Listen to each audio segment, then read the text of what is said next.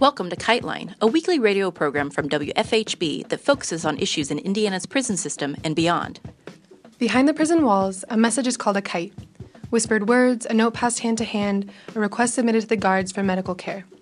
Illicit or not, sending a kite means trusting that other people will bear it farther along until it reaches its destination. Here on Kiteline, we hope to share these words across the prison walls. Before we get started with this week's theme, we want to share some prison related news.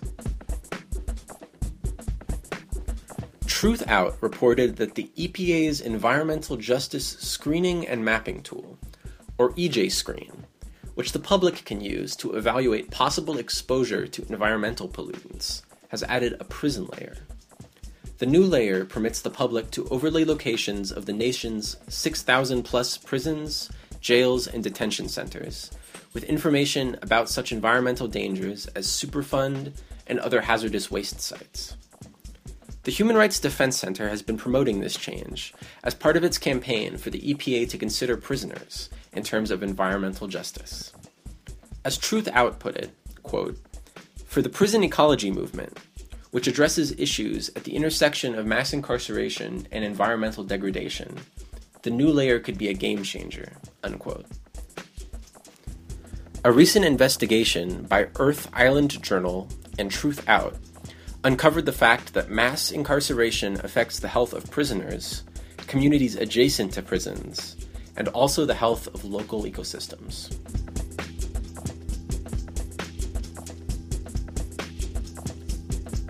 Now we take a moment to return to the story of Kara Wilde, who we covered in Kiteline episode 56. Kara's trial began on September 19th in Paris, France.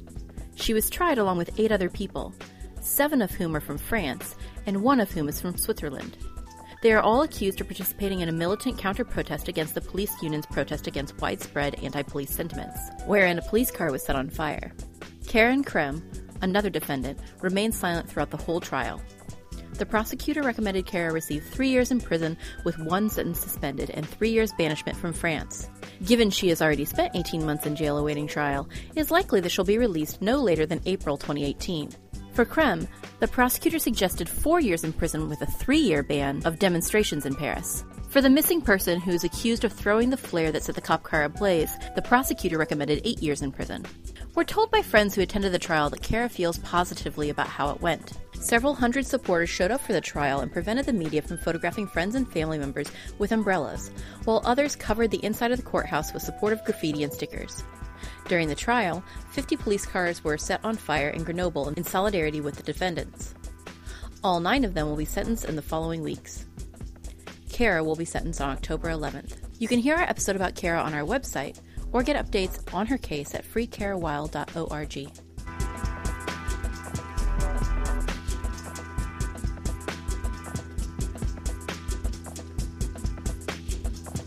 The Miami New Times reported that Florida prisoners are being forced to clean up after Hurricane Irma and are receiving no pay for their labor. Some of those work crews, numbering almost 200, have been picking up tree limbs and other hurricane debris on state roads. Paul Wright, director of the Human Rights Defense Center in Lake Worth, Florida, observed, quote, It's not that much different from a slave plantation. The only difference is now the slave owners wear uniforms and their employer is the state. Unquote. The 13th Amendment to the U.S. Constitution abolished slavery, except as punishment for anyone convicted of a crime. Florida is taking advantage of that amendment. The state benefits. The Florida Department of Corrections says on its website that state prisoners work an estimated 6.5 million hours on community projects, with a savings of $59 million for taxpayers every year.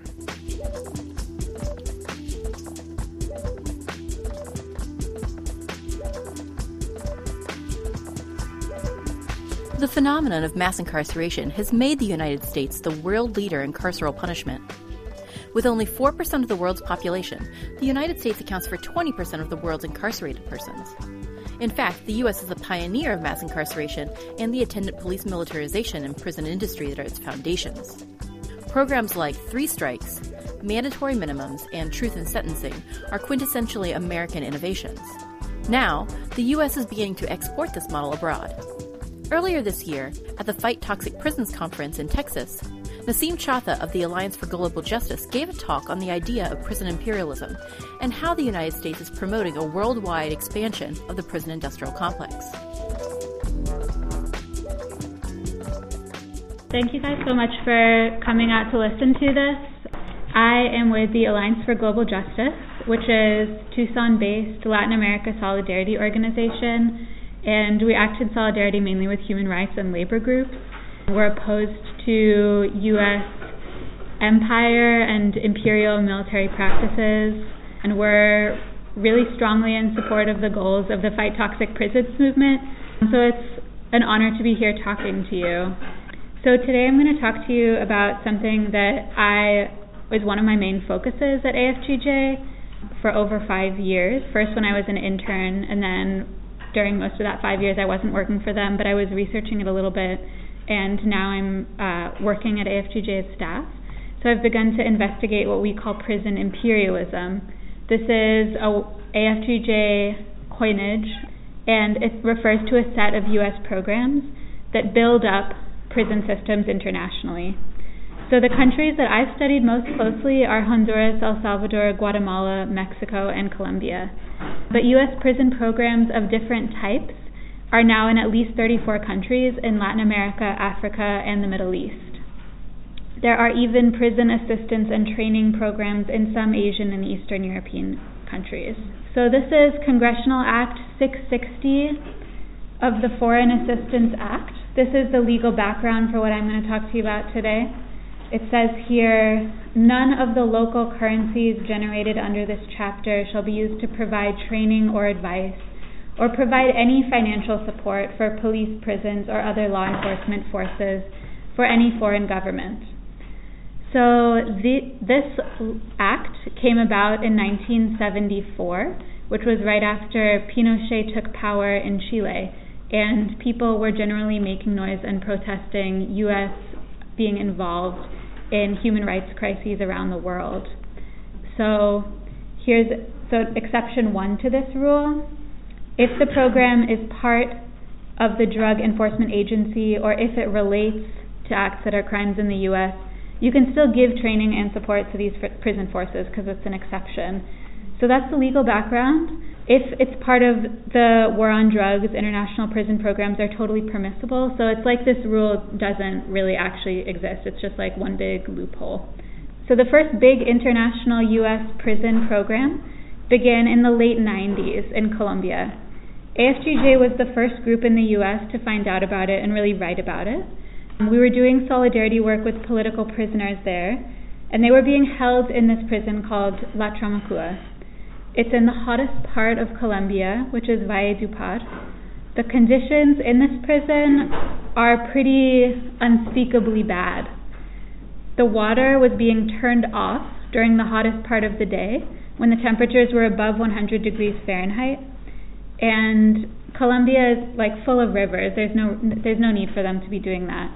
So the prisoners had an elaborate system for taking turns to collect enough water for the brief time it was on which was 10 minutes a day.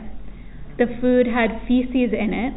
Prisoners inside reported out that 70% of the population in there was sick with things like diarrhea, vomiting, and constant coughs.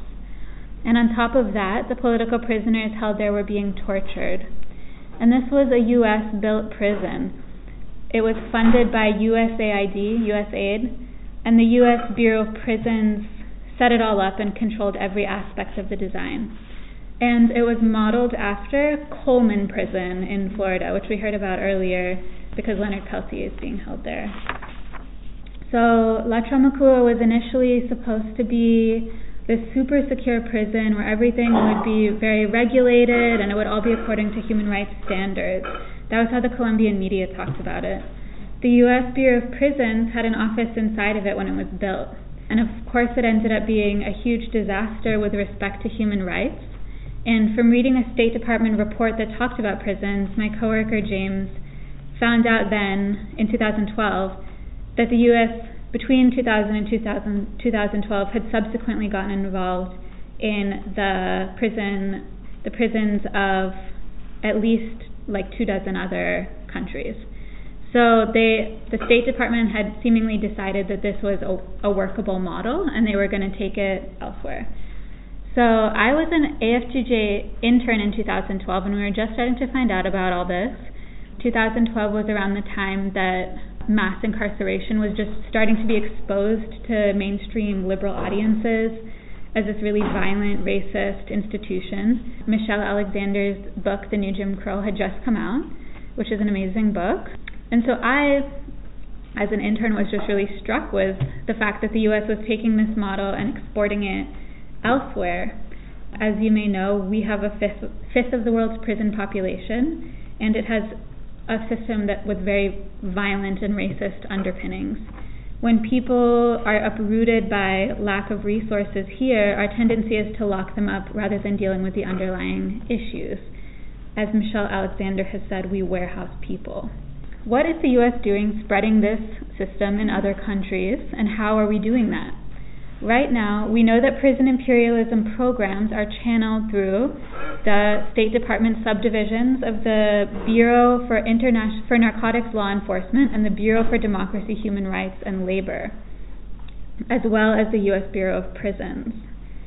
We still don't know exactly how much has been spent and where it's been spent. My organization is trying to get the Congressional Research Service to look into it.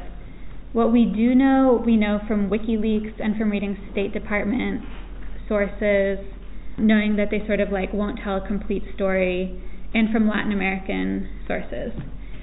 This international prison program is kept under wraps by the State Department. So, what does prison imperialism consist of? In almost every country that we're involved in, the U.S. does trainings for staff and advises them in methods to manage and keep track of inmates.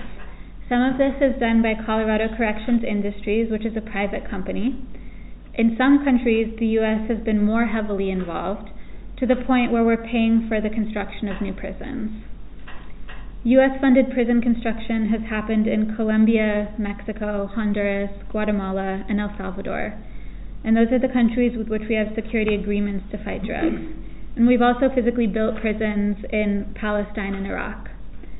On the other hand, out of these 34 countries, there are some where the State Department is involved to a much lighter degree. Like in South Korea, for example, the Democracy, Human Rights, and Labor partnered with a local NGO to do an assessment. So that's like the on the other much lighter extreme, and there's varying degrees of involvement from between that, from very heavy to very light. So in all of these Latin American countries I just mentioned, we have security agreements that are supposedly about combating drug trafficking. The names of these are Plan Colombia in Colombia, the Merida Initiative in Mexico, and Central America Regional Security Initiative in Central America. So I'm going to be focusing on these countries in part because AFGJ just works with them much more closely and we have more connections, and also because the U.S. has been there for a really long time, so we can start to see how these programs have developed and what they're all about. Besides getting involved in the prisons, we've also been involved in their justice sectors, sort of encouraging them to prosecute what we want prosecuted in their police and their border security. And in total, these security packages cost hundreds of millions of US dollars. So, the State Department rationale for why we need to be involved in their prison programs is primarily drugs but also because these prisons are corrupt and dysfunctional and they don't effectively prevent crime. So they've also said that there's a humanitarian side, like reducing overcrowding. So I'm just going to kind of take that on its own terms and consider whether the U.S. has been helping with, with those things. And one thing I should quickly get out of the way is there has never ever been any impact on reducing drugs. The National Academy of Sciences says that they are just as available as they have always been in the past 35 years. It's common, it's common knowledge. So it's not the rationale, and we're not even really going to go into it beyond that. So first, in terms of dysfunctionality, there is still plenty of that. In Honduras, where the U.S. has been doing prison construction for at least eight years, over 60 prisoners who are mainly gang members escaped from prisons just a couple weeks ago and seemingly encountered no resistance. Last week, a gang member who had like previously murdered 17 people just walked out of one of these new maximum security prisons that we think the U.S. was deeply involved in and probably built, and was arrested walking around San Pedro Sula with an AK 47. So in Colombia, La Tramacua still hasn't closed, but instead of political prisoners there, now it's just regular prisoners. The conditions are still bad. So whether or not they're actually functioning better, the culture of many prisons has changed really dramatically. In the early 2000s, U.S. officials said they were going to create a new penitentiary culture in Colombia, and that's the phrase that they kept on using after that. So now all of these countries are starting to give really punitive, long sentences that can be like, you know, 40 or 100 years. And there's actually no evidence that punitive long sentences work as a crime deterrent, but it's largely because of U.S. influence that that's occurring people in these countries are started to be detained really far away from home, and that's also something very typical of our prison system here. And that's because people are being put now in these federal prisons that we think the U.S. has really been involved in, rather than the local state prisons. And Mexico didn't actually even have a federal prison system until very recently, just state prisons. And solitary confinement, or being put in a cell for most of the day, is starting to be much more common too. And one previously incarcerated activist we spoke to in Mexico, he's with a group called Comité Cerezo, and they're really cool, you should check them out, described the changes in their prison culture as muy norteamericano. He was saying that in the past, going to prison in Mexico is much more about reintegrating into society and less about being punished. And so now it's becoming more like it is in the US. Here, there are things like three strikes rules, long sentences, and that's kind of all quite normal here, uh, but globally it's very unusual. In Mexico, they changed the part of their constitution that talks about prisons. The word reinsertion was replaced with rehabilitation, and those two words sound superficially pretty similar, but if you think about the sort of focus of them, reinsertion is about going back into society, and rehabilitation is more of a focus on what happens behind bars. So that sort of like small verbal change is being reflected and amplified in reality. We should really be critical, basically, of whether all these shifts in the culture of prisons are actually beneficial and a good trade off for these countries, even if they're making Latin American prisons function better, which I still haven't heard anyone claiming, even from the US government.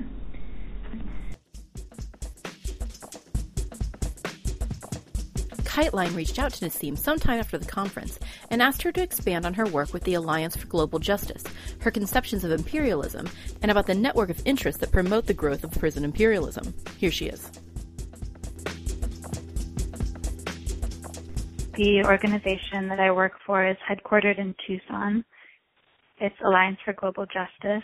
We do Latin America solidarity work with a anti-imperialist perspective practically, that means participating in partnerships and alliances with groups on the left in Latin America and amplifying their message here in the States and shedding light on the really difficult conditions that people's movements in Latin America face and pushing forward their aims from here in the US traditionally the concept of imperialism has meant rule by an empire.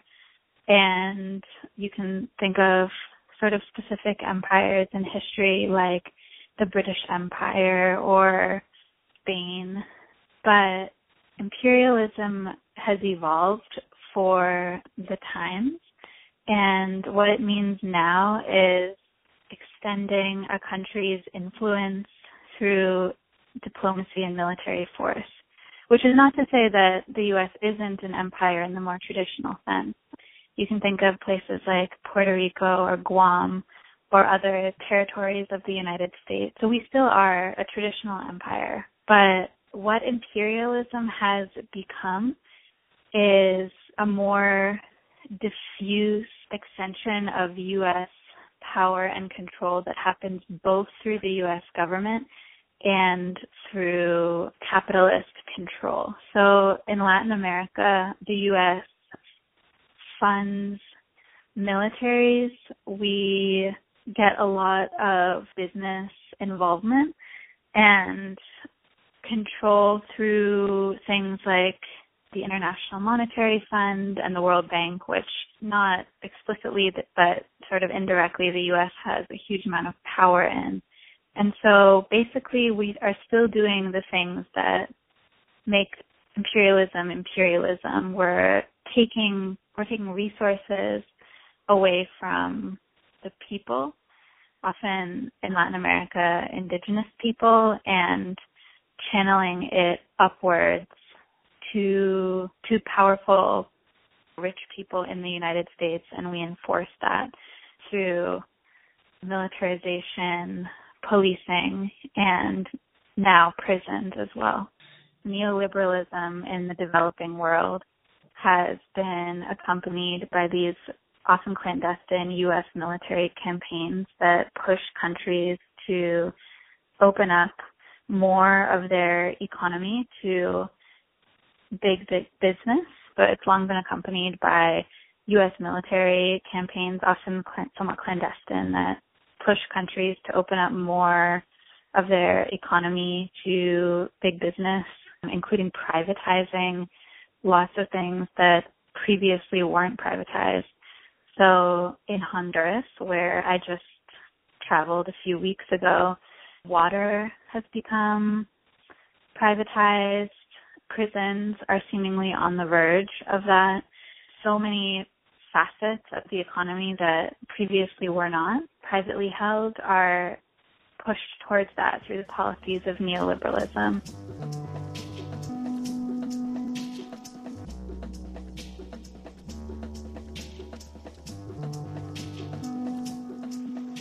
unfortunately, but completely intentionally, this stuff is kept very obscure. It's information that is classified to an extent that makes it really difficult to track who is doing what and what office it's coming out of. It's extremely difficult to find out who is actually turning a profit on all of this because Honduras, anyway, is on the verge of seemingly privatizing their prison system, there are definitely financial interests at play. Someone I spoke to there who works for the government said that U.S., Israeli, Colombian, and Mexican companies all pitched them back before the coup, but just that there wasn't the political will at the time to privatize the prison. So I think we can pretty safely assume that some of these same companies are now buying this country where the prisons are potentially about to be privatized as a business opportunity. One place that definitely does a lot is Colorado Corrections Industries. They are based near Denver. They uh, do a lot of international prison training. Yeah, and their website has like, oh, we've hosted people from, you know, 50 countries or something like that. And actually, when I was in Honduras, people seem to know about this prison as kind of they're like, oh, this famous prison in the U.S. that you have in Colorado. So that's that's one um, that is for profit. Within the actual U.S. government, the Bureau of International Narcotics and Law Enforcement is, from what I can tell, the biggest one. That's part of the U.S. State Department. And yeah, as you mentioned, under Obama, Hillary Clinton was the head of the U.S. State Department. So, yeah, there's also definitely some USAID involvement. USAID stands for the United States Agency for International Development. It seems like they tend to be uh, operate slightly separately from the State Department programs so in June, I went to Honduras. Somebody from the Honduras Solidarity Network, who's based in Honduras, had been contacting my organization and me specifically saying the situation around US funded prisons is really crazy here. You have to come now because it's in this moment of crisis. So I flew down to Honduras where, and this is a place where just since 2009 and really actually since 2014, there's been this big boom in maximum security prison construction. Before 2009, Honduras had no maximum security prisons. And people that I spoke to said that the prison conditions there actually may now be worse than they were before because a lot of aspects of U.S. prison, the U.S. prison paradigm are now in Honduras. So things that typically go with U.S. prisons, like extreme sun deprivation, being isolated really far away from your family, like halfway across the country, being locked up in tiny cells. These are things that didn't really exist in Honduran prisons before. The visiting policies were much more flexible and lenient. The prisons tended to be like in the middle of the cities. So those problems that are typically associated with U.S. prisons compound those problems that Honduran prisons already have, and, they, and the new U.S. built prisons don't fix these things. So those are things like extreme corruption, where the well-connected prisoners can have a much different life on the inside and often get out of prison. A lot of people think that guards let certain prisoners out of prison in Honduras to specifically commit assassinations. The fact that these new U.S. built prisons still have problems gives people on the right in Honduras, which I mean the whole government is on the right, to an excuse to talk about now we have to privatize the prisons because nothing works. Like not even military control of the prisons works. So the only thing to do is give it to a private company to do it. So yeah, things are on the verge of quickly changing. When I was there, they were talking about reducing the minimum age to sentence a child as an adult, which they didn't end up doing, but things are really happening now in Honduras around the issue of prisons. So I wrote an article coming out in Truthout. The title of the article is How the U.S. Imposes the Worst of Its Prison Paradigm Abroad. Special thanks to Nasim for speaking with us, and we've also posted a link to the article that she mentions on our website. This has been Kiteline. Anyone affected by the prison system in any form is welcome to write us via our P.O. Box, Kiteline Radio, P.O. Box 2422, Bloomington, Indiana 47402. Kiteline wants your feedback. You can reach us via email at kitelineradio at gmail.com or find us on Facebook. Are you or someone you care about affected by the prison system? You can call us to record a message to be played on the air at 812 269 2512 or you can use this number to record a message to a loved one behind bars. You can hear previous episodes of our show or get more information on the prisoners or stories covered on Kiteline at our website, kitelineradio.noblogs.org. You can also find our podcast on iTunes. Kiteline is intended as a means of communication between people across prison walls. We are not responsible for all views expressed on the program. WFHB, its contributors, or any affiliates airing this program are not responsible for the views expressed on the show. This has been Kiteline. Join us every Friday at 5:30 p.m. for more stories, news, and insights about the impact of prison on our communities. Thank you for listening.